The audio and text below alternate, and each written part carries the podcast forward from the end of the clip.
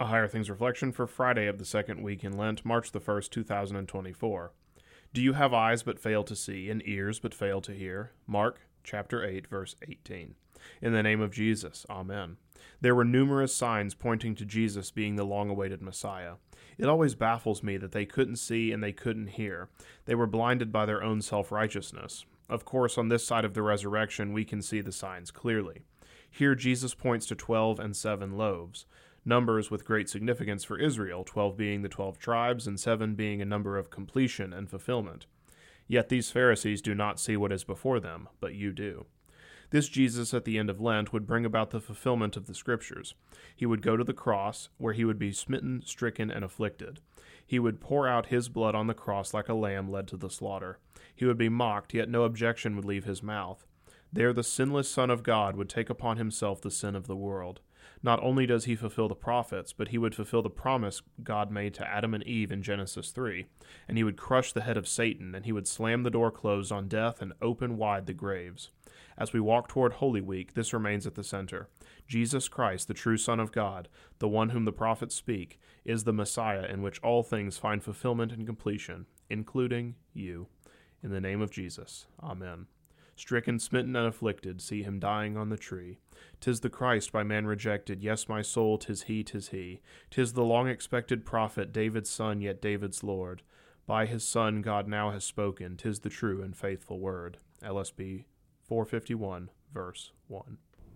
I thank you, my heavenly Father, through Jesus Christ, your dear Son, that you have kept me this night from all harm and danger, and I pray that you would keep me this day also from sin and every evil, that all my doings in life may please you.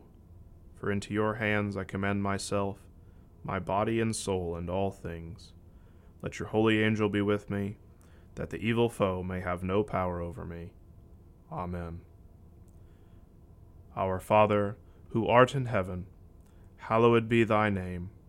Thy kingdom come, thy will be done, on earth as it is in heaven. Give us this day our daily bread, and forgive us our trespasses, as we forgive those who trespass against us. And lead us not into temptation, but deliver us from evil. For thine is the kingdom, and the power, and the glory, for ever and ever. Amen. I believe in God, the Father Almighty, maker of heaven and earth, and in Jesus Christ, his only Son, our Lord who was conceived by the Holy Spirit, born of the Virgin Mary, suffered under Pontius Pilate, was crucified, died, and was buried. He descended into hell. The third day he rose again from the dead.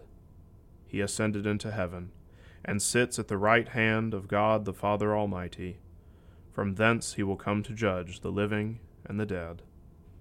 I believe in the Holy Spirit, the holy Christian Church the communion of saints, the forgiveness of sins, the resurrection of the body, and the life everlasting. Amen.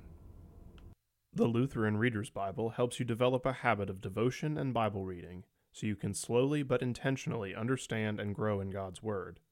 Through introductions to the 66 books of the Bible, guided reading plans, and more, this Bible builds your confidence to study Scripture on your own. The Lutheran Reader's Bible now available from Concordia Publishing House.